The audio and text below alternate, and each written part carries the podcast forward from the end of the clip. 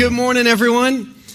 Hey, let's jump right into Matthew chapter 5. If you have your Bibles or fire up your app, grab your notes. We're in message number 6 of this series called Chasing Perfection. Message number 16 in Matthew chapter 5. We've been studying it since last October. I'm so glad that you are here. Our church every week has more and more people coming back who have been a part of our church for years, but for the last year have been watching online as they've been waiting for themselves or for loved ones to get healthy or be in a spot where they can come. So we are getting ready next Sunday to open one more Sunday morning service inside your bulletin. You'll see this little card that says SCA campus. We will mirror our back two services starting next Sunday, 930 and 11 a.m. at Summit Christian Academy. We would love if you are willing to be a missionary. If you understand that there are hundreds of people who go to church, consider Journey home, um, give to Journey, serve with Journey, go on mission trips with Journey, but they haven't come back from COVID yet, and they will be in the next 90 days. If you are convinced of that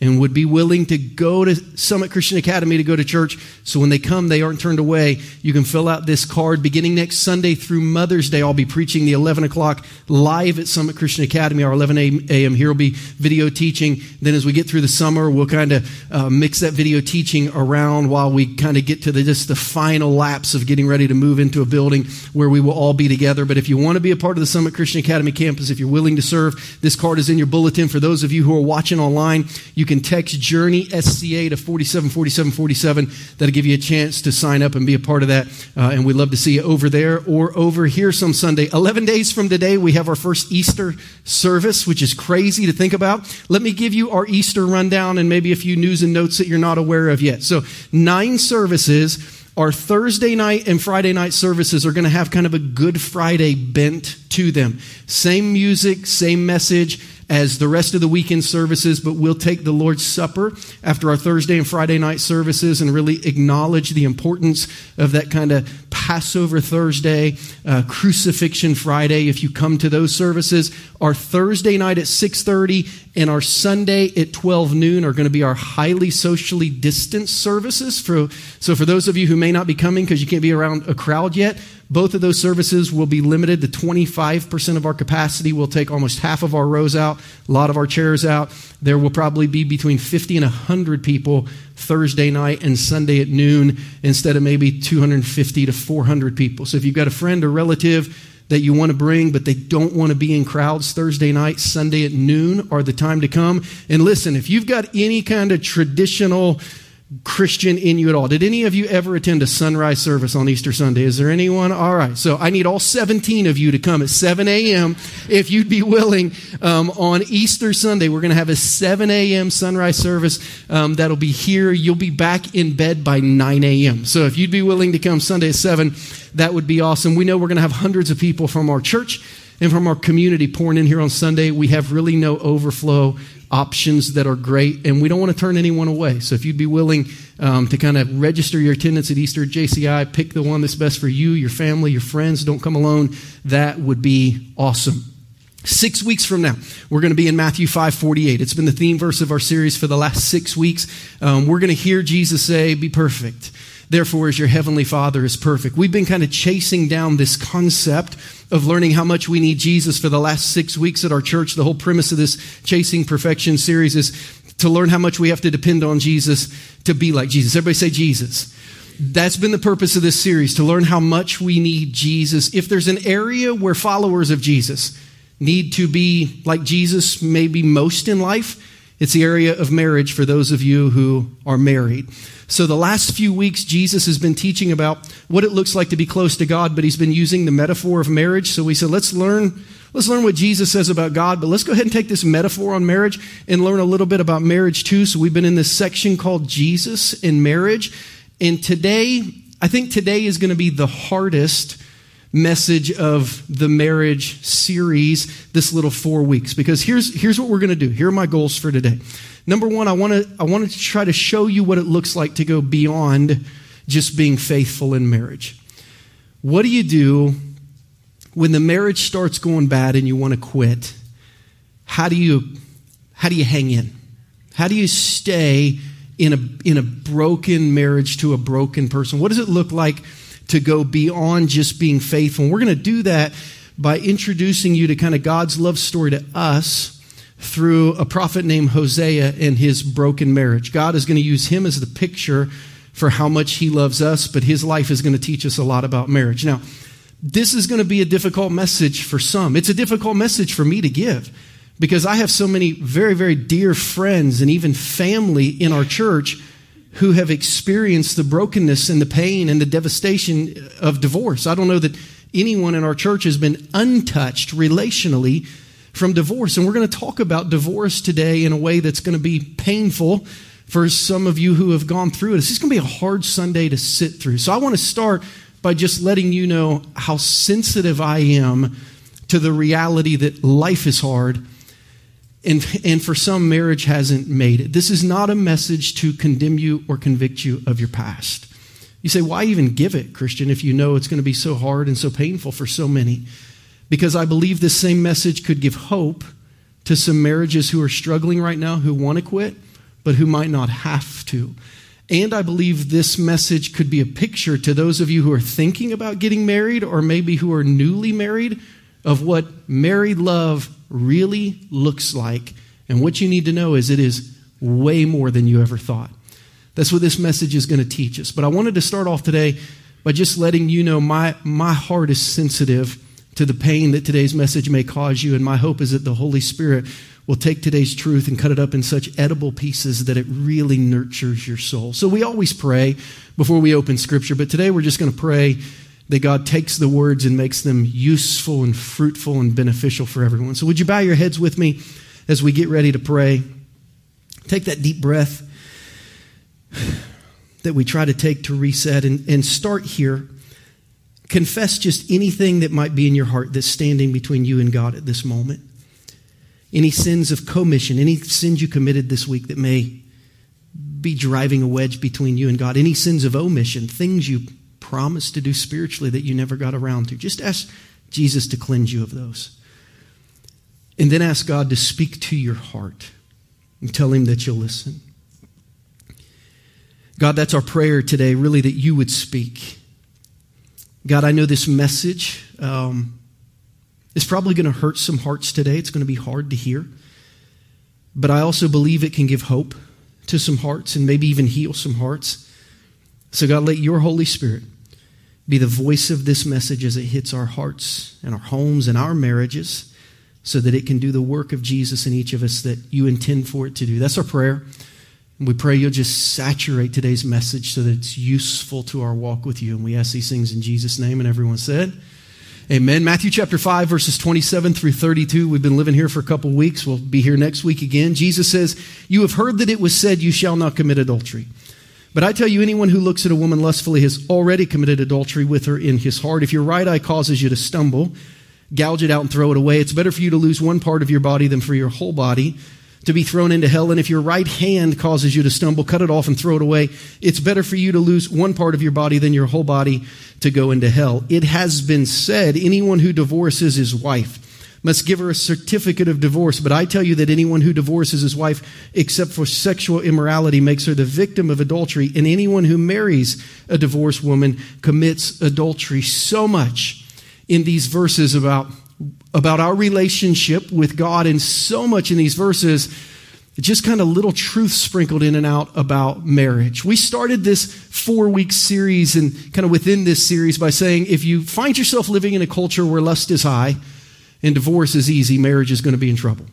And I don't know if you've looked around in the last three to 10 years, but we are living in a culture where lust is very, very high and divorce is pretty easy and marriage is deeply in trouble. As a matter of fact, more marriages end in divorce and stay together.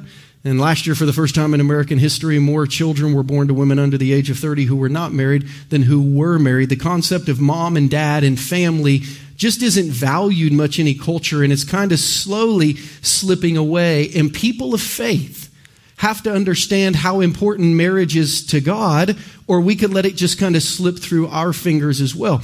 When God was asked to describe his love to the world, he chose, for some reason unbeknownst to me, to use the analogy of marriage. God said, if you want to know how much I love you, look at how a good husband and wife love each other. That is how I want the world to see my love. So for those of us who believe Jesus is the Savior of the world and we want people to know how He loves them, we have no choice but to at least pursue good marriages because that is the picture God gives us to tell the world how much He loves them. So we started three weeks ago talking about the power of lust and how it can destroy a marriage.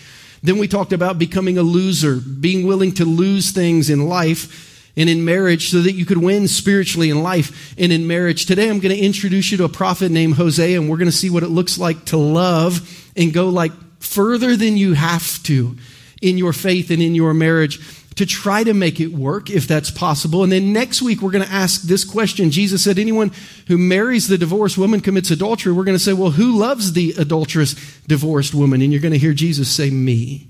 And we're going to look at two opportunities that Jesus had to engage with divorced women. One of them divorced four times. One time a woman caught in the act of adultery, and we're just going to see the love of Jesus wash over them. And we're going to come out of this series learning a whole lot about Jesus and a little bit of valuable things about marriage as well. For those of you who want to go even a step further, the book I've been recommending all month is the book Loveology by John Mark Comer, a great little marriage book for those of you who, who want to improve your marriage, for those of you getting ready to get married, for those of you who got kids or grandkids getting ready to get married. Really, really good book. Today we're just going to focus on two verses, verses 31 and 32 of Matthew 5. It's been said, anyone who divorces his wife must give her a certificate of divorce.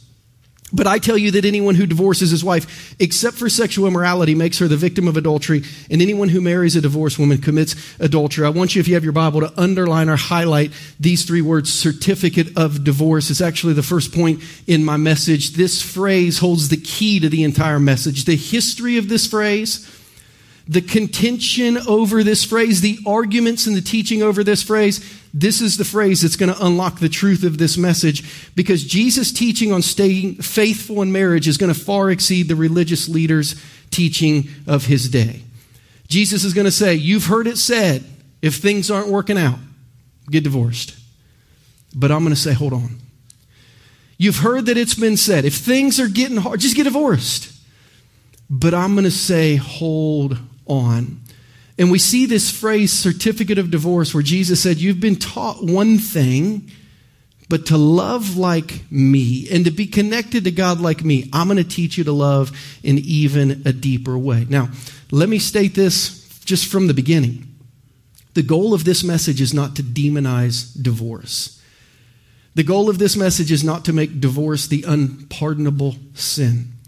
The goal of this marriage is, uh, of this message is not even to make divorce difficult if there are some biblical reasons why that may be in your future or in your past.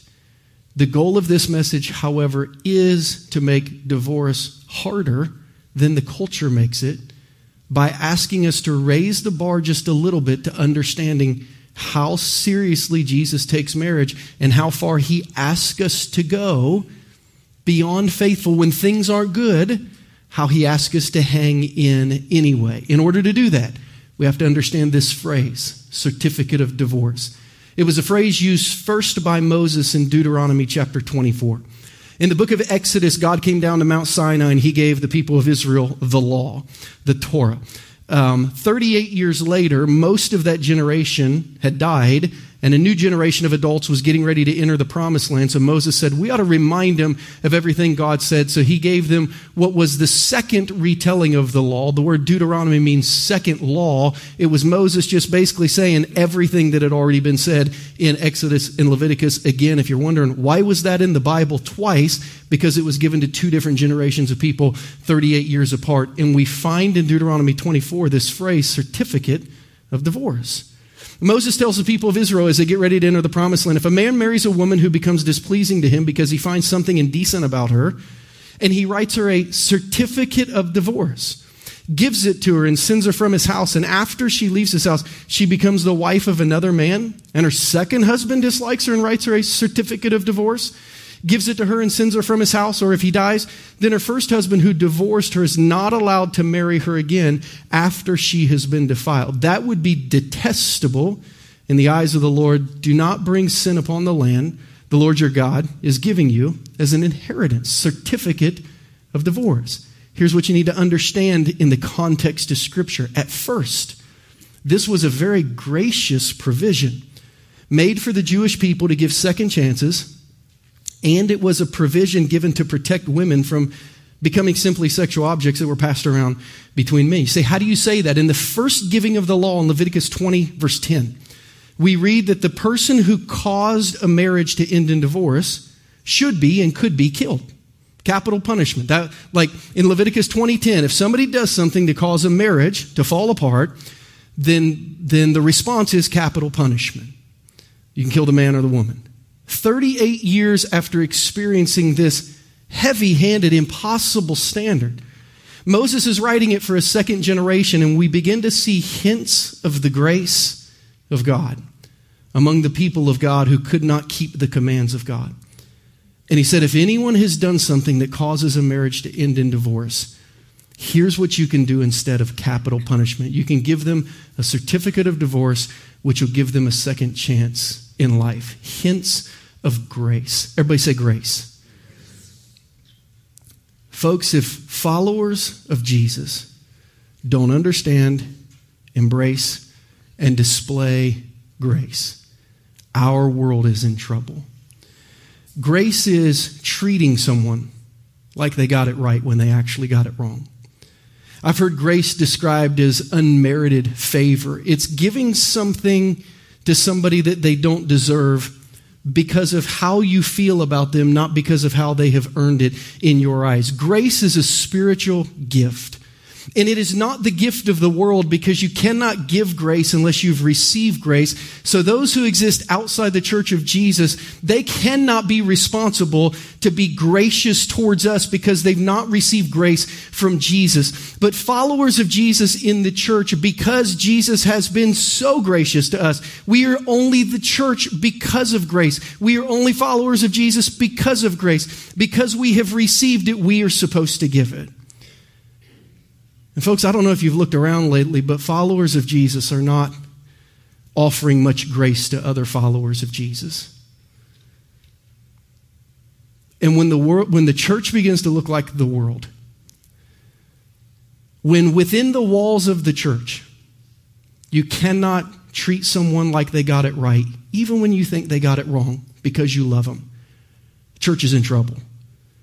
As a matter of fact, a church full of people without grace looks like the church of 2020 and 2021. And it's not a church that very many people want to be a part of, including those people who follow Jesus.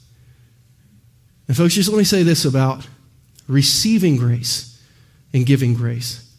It's going to be really hard for the people of God to stay on mission together if they are not willing to be gracious to one another when they fail when they disagree. When you think they get it wrong, but because you love them, you choose to treat them like they got it right. It's going to be really difficult for the Church of Jesus Christ to stay on mission if we plant our flag and we, and we only treat those who agree with us as if they're right and everyone else is wrong. And if I could be very frank with you, it is almost impossible to be a spiritual leader in a church where people in the church do not give the spiritual leaders the grace to be human beings going through hard, broken situations, trying to figure out how to lead through things well, and to be gracious to them if and when you think they might get it wrong or they do, in fact, get it wrong. To treat them because of the love of Jesus like they got it right, even when they got it wrong. Everybody say grace. We're in trouble if we don't start treating people with grace. The certificate of divorce was all about the hints of grace that God was giving his people, but it was also about protecting women. God said, I'm not just going to let guys treat women like their property because God created women. And God uniquely gifted women, and God uniquely called women. And throughout the course of scripture history, God powerfully used women in his work. And I don't know if you've looked at the American church, but the American church has a majority of women and a minority of men. Regardless of whether it's right or wrong, those are the facts. Every Sunday at our church, and probably most churches in our city, there will be more wives and kids sitting in church without their husbands than there are husbands and kids sitting in church without their wives. Women are leading spiritually. And thank God that they are if no one else will step up to lead.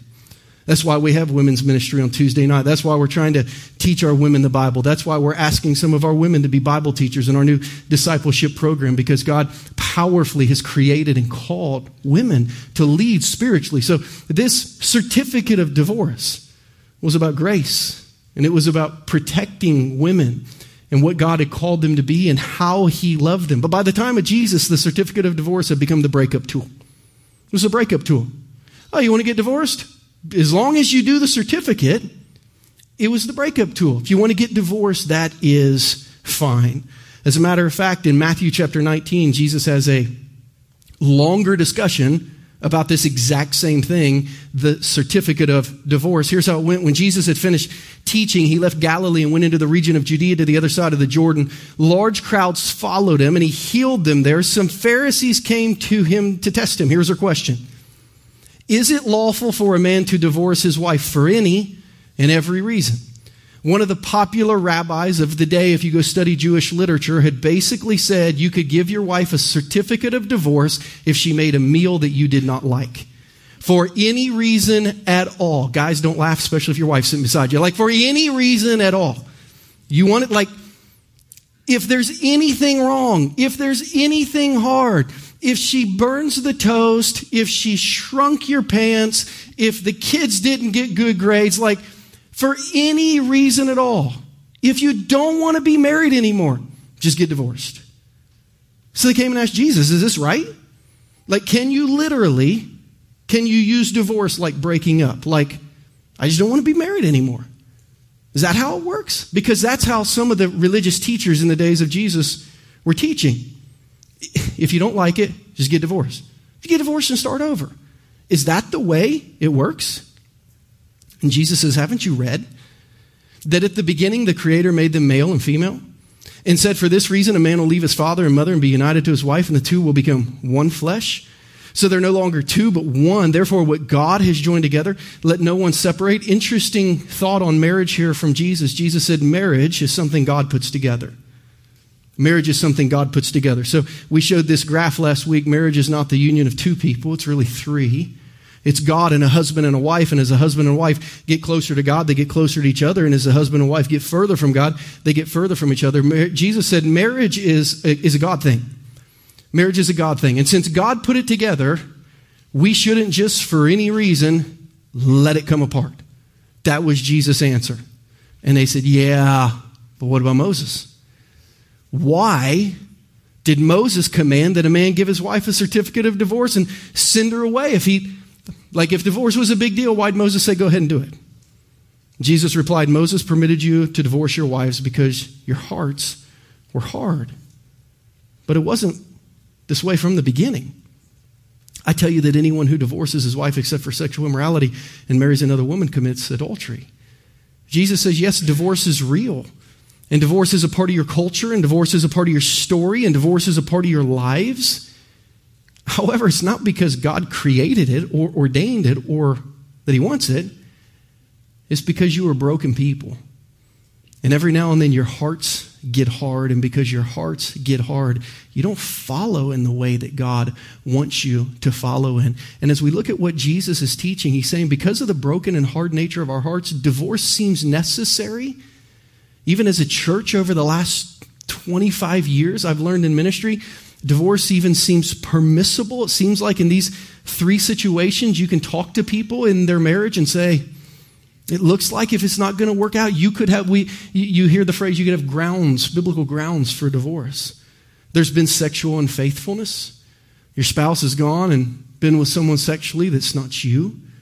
There is abuse and you're just unsafe, you or your kids in the home.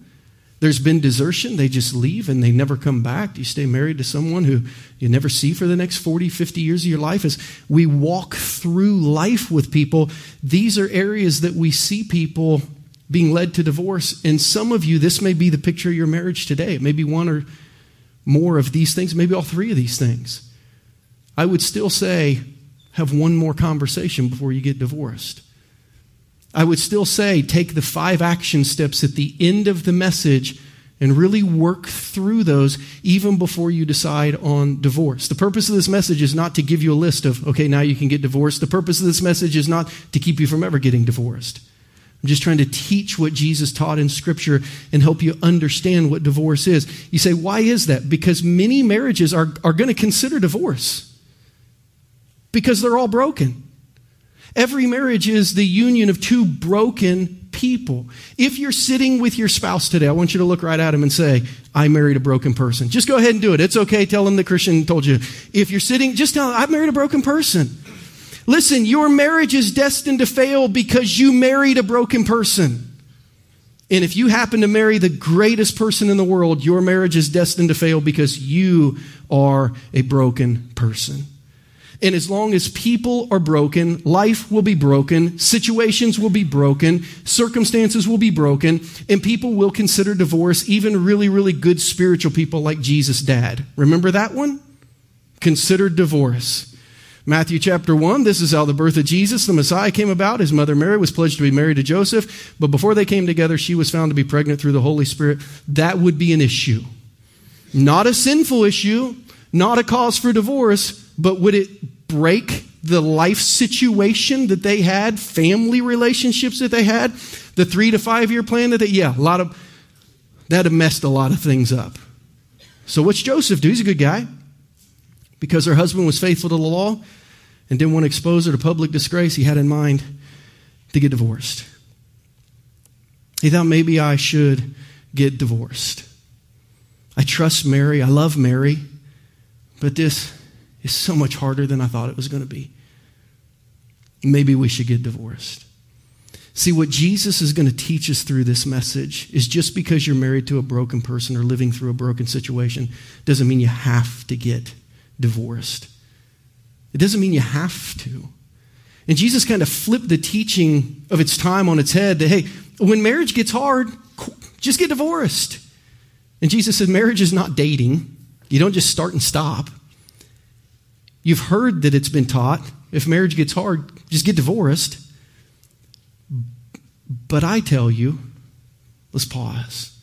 Let's pause and think about that for just a second. You ought to underline these words if you have your Bible open. It's been said anyone, anyone, anyone who for any reason wants to get divorced, go ahead. But, but. Jesus said, but I tell you.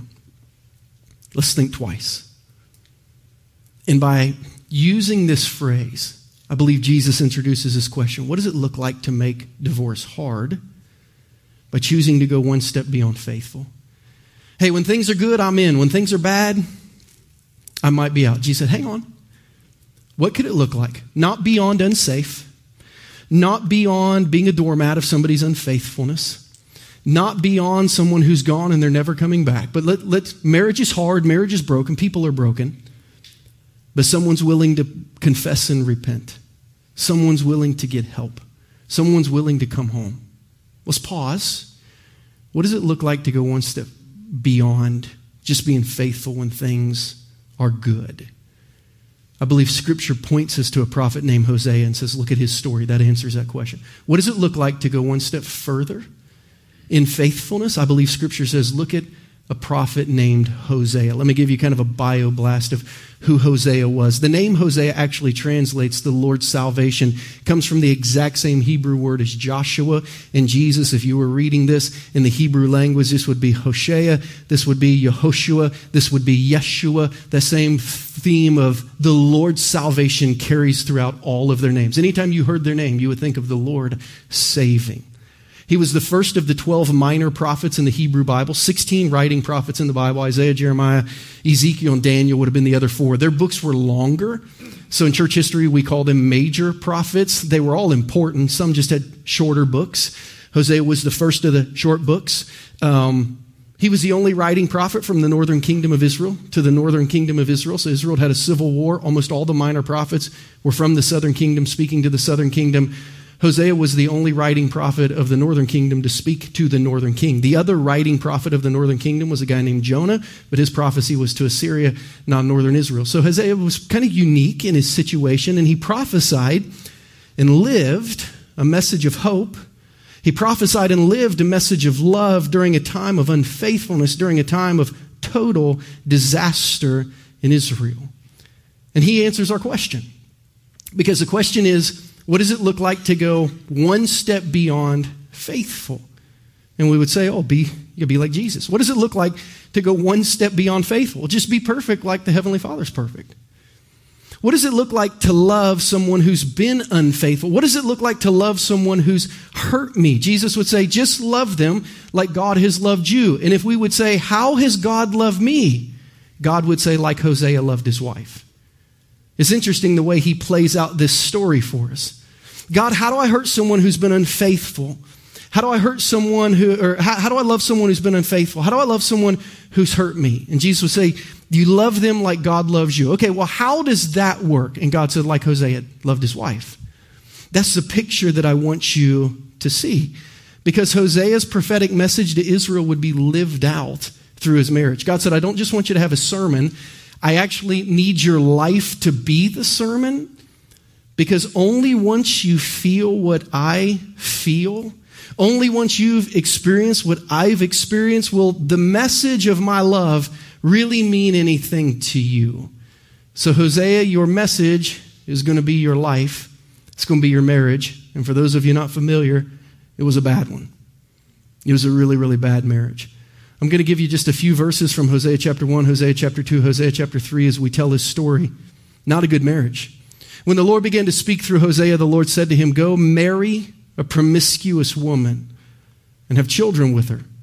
For like an adulterous wife, this land is guilty of unfaithfulness to the Lord. So he married Gomer, the daughter of Diblaim.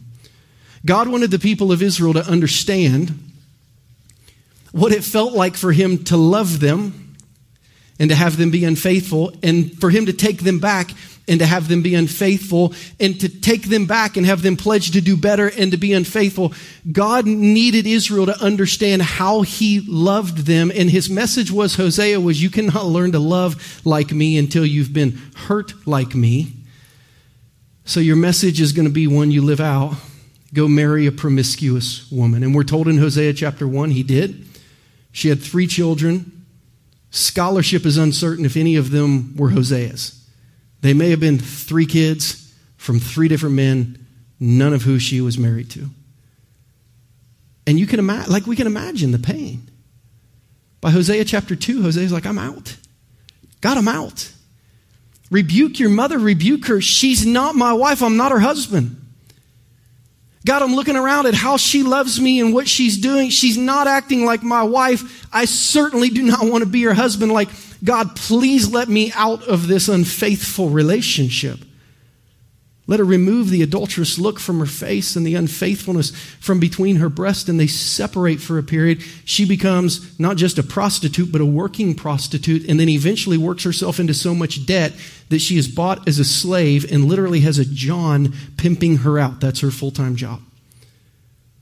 And after a season of being owned as a slave, who made money for her owner by having sex, God said, Go get her back. I want you go get her back.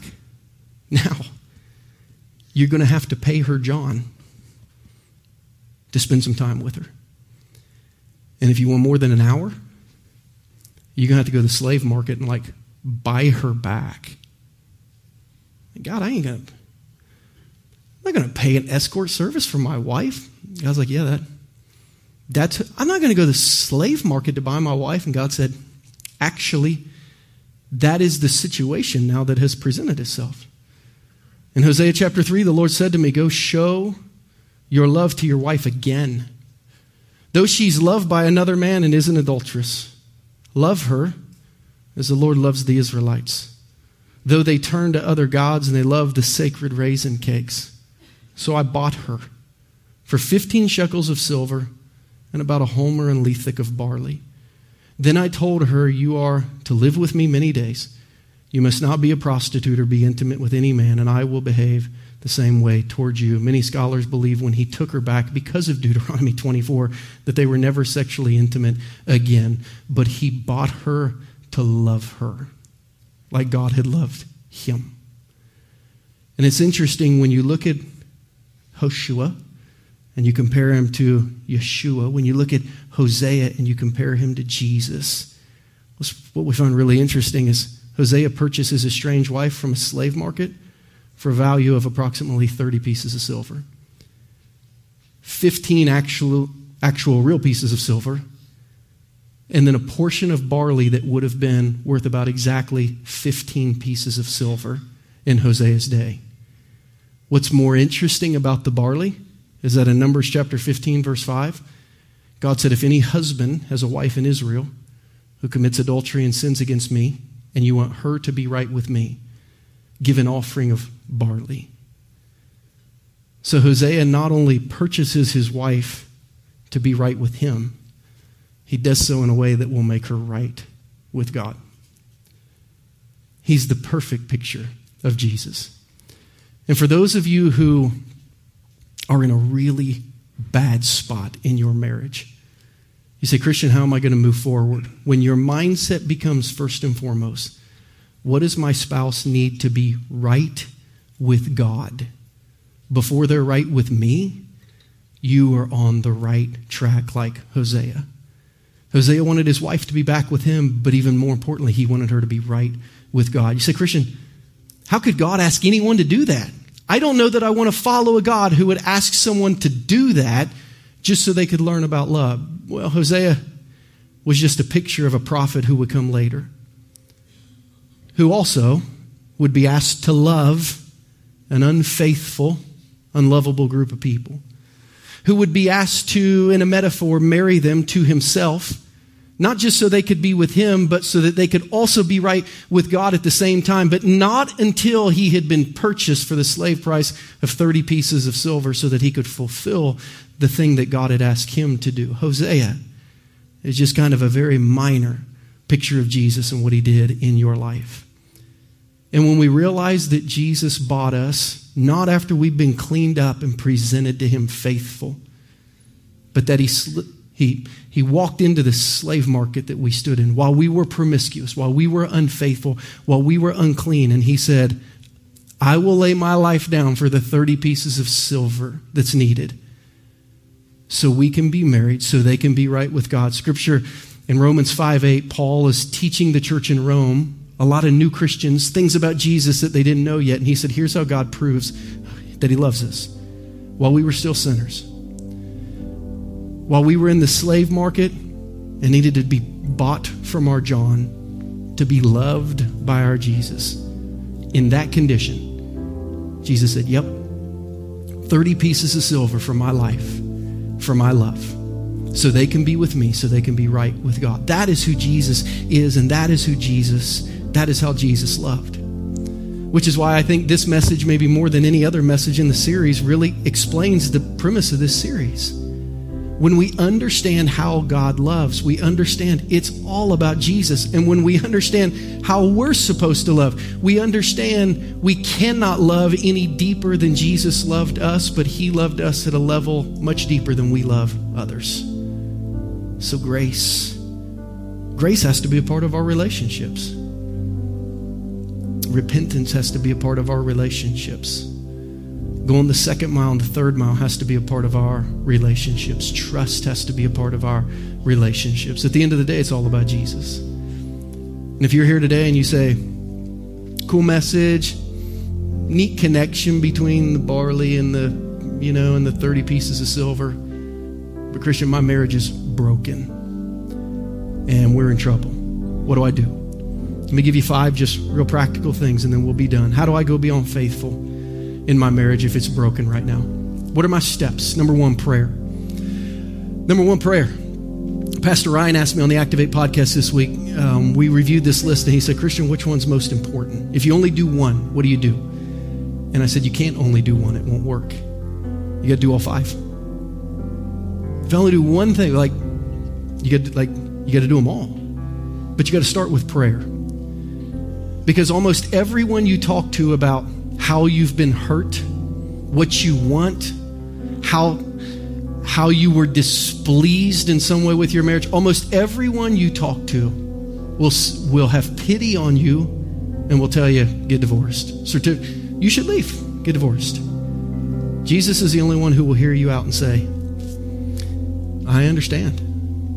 Because I had a similar thing happen. Not with a friend of yours, but with you. Remember when you committed like to be mine and to live for me and only me, like as long as we both shall live, and then you didn't. and you asked me to forgive you again and you came back and you repented, yeah, Jesus says, you could try that. You could try that. Now, again, ongoing unfaithfulness, it'd be, re- it'd be really hard. Uh, abuse is a non starter. Can't, can't stay someplace you're not safe. Desertion, they're never coming back. But somebody who said, I was unfaithful, but I'm sorry. Um, I was an abuser, but I'll change if I can get some help. I was away, but now I want to come back. Jesus is the only one who will say, I've experienced all of those things and loved the unfaithful. Don't just pray, though. I think you need to get professional counseling and relational care. Surround yourself with people who want to help your marriage win, want to help your marriage make it. But I do think there are instances where professional counselors have to step in and do what only they have been trained to do to teach your heart and your head and your life to be okay. It's going to take patience. Not going to happen overnight. Might take years. Might take a decade or more. It's going to take forgiveness. You have to remember forgiveness is a choice, not an emotion. Forgiveness is something you choose to do, not something that you feel. If you wait until you you don't feel hurt anymore to forgive, you probably will never forgive. But if you choose every day to forgive, eventually your heart will get there. But most of all, it takes Jesus. It takes remembering how Jesus loved you and being willing to love somebody else like Jesus loved you. Most of all, it takes Jesus because Hosea actually has a good ending. Hosea 14 4. God, after Hosea had loved Gomer like he loved Israel, God said, This is the way one day the whole world is going to end up with me. I'm going to heal their waywardness. I'm going to love them freely, and my anger will turn away. Most people I talk to who've been wounded deeply in marriage who want to stay ask this question Do you ever think I'll be able to love freely again? Or will I always be afraid? Will I always be wounded because of Jesus and only because of Jesus? old wounds can be healed. And I believe you can love and trust again. You say, Christian, can the hurt and the anger ever go away? Through Jesus and only through Jesus. Yes, I believe that can happen, but you got to give your whole heart to Him first to get it ready to share with somebody else. I don't know that there's a better picture of what it looks like to go beyond faithful than the picture of Hosea, but Hosea is only a little picture of the big picture of Jesus. And if you can see him and receive him, he'll change your heart. And if you will love others like he has loved you, hey, your marriage and your friendships and our world might just make it. Would you pray with me as we consider these things? Heads are bowed and eyes are closed all over the room, but hearts are open today. If you're here this morning and you need Jesus to heal your hurting heart, if you're here this morning and you need Jesus to heal your broken marriage, just ask Him right now, right from your heart to heaven. Just tell Him what He already knows. You're broken, you're hurting, you need help. You want to make it, but you need help. Begin with prayer. But then commit in prayer to take the next four steps too. Tell God, God, if you'll help me, I'll talk to a counselor, I'll talk to my friends, I'll try to be patient, I'll try to forgive. Start this week to lean into loving your spouse like Hosea loved Gomer, like Jesus loves you. And if you're here today and you haven't received the love of Jesus, today you can do that even after a lifetime of unfaithfulness. You say, Christian, if I can just get a little better, drop some old habits, if I can get faithful to church, then I'll come to Jesus. That's not how it works. He buys you out of the slave market before you can get cleaned up, and then He does all that for you better than you can yourself. Jesus loves you. He lived for you, He died for your unfaithfulness so that you could be close to God and right with God. And all you have to do is receive His love and commit to follow Him. If you've never done that, you can do that today through prayer. Just tell God from your heart to heaven, you don't even have to pray it out loud, that you need Him. You can pray something like this. I'll pray it, you can repeat it after me. Just pray, Jesus, I need you. Just real simple from your soul to the throne room of heaven. Just say, Jesus, I need you. Forgive me of my sin. Cleanse me of my past. Heal me of my hurt. And lead me every day. Today, I surrender my life to your leadership. I ask for your salvation. Thank you for loving me and saving me. Today I commit to follow Jesus. Father, we thank you for a difficult topic that reveals a huge love of our Savior because sometimes when we think about the cross and when we think about the tomb and when we think about Easter, it is so supernatural and beyond us. We can never imagine experiencing that. But when you break it down to someone who's been wounded in marriage, God, we can identify, so many of us can identify exactly with what Hosea went through. And when you say, watching him keep loving his wife is how I've loved you, it opens our eyes and hearts to a level of love that we did not understand we've been given so that we can give it to others. God, help us to be a people that love like Jesus. Help us to be a people who live with grace and win within Christian fellowship with grace and win in the eyes of the world because of grace. And God, for those who are on their last leg of marriage, Lord, move into their heart and their life and be closer to them than their spouse could ever be. Love them when they feel unlovable. Be with them when they feel lonely. Walk through this dark season with them so that whatever the result may be in their marriage, in their life, they'll realize they've got a friend in Jesus who will never leave them or never forsake them. That's our prayer today, Jesus, and we pray you'll help us as we press into Jesus. We love you, and we ask these things in Christ's name, and everyone said, Amen.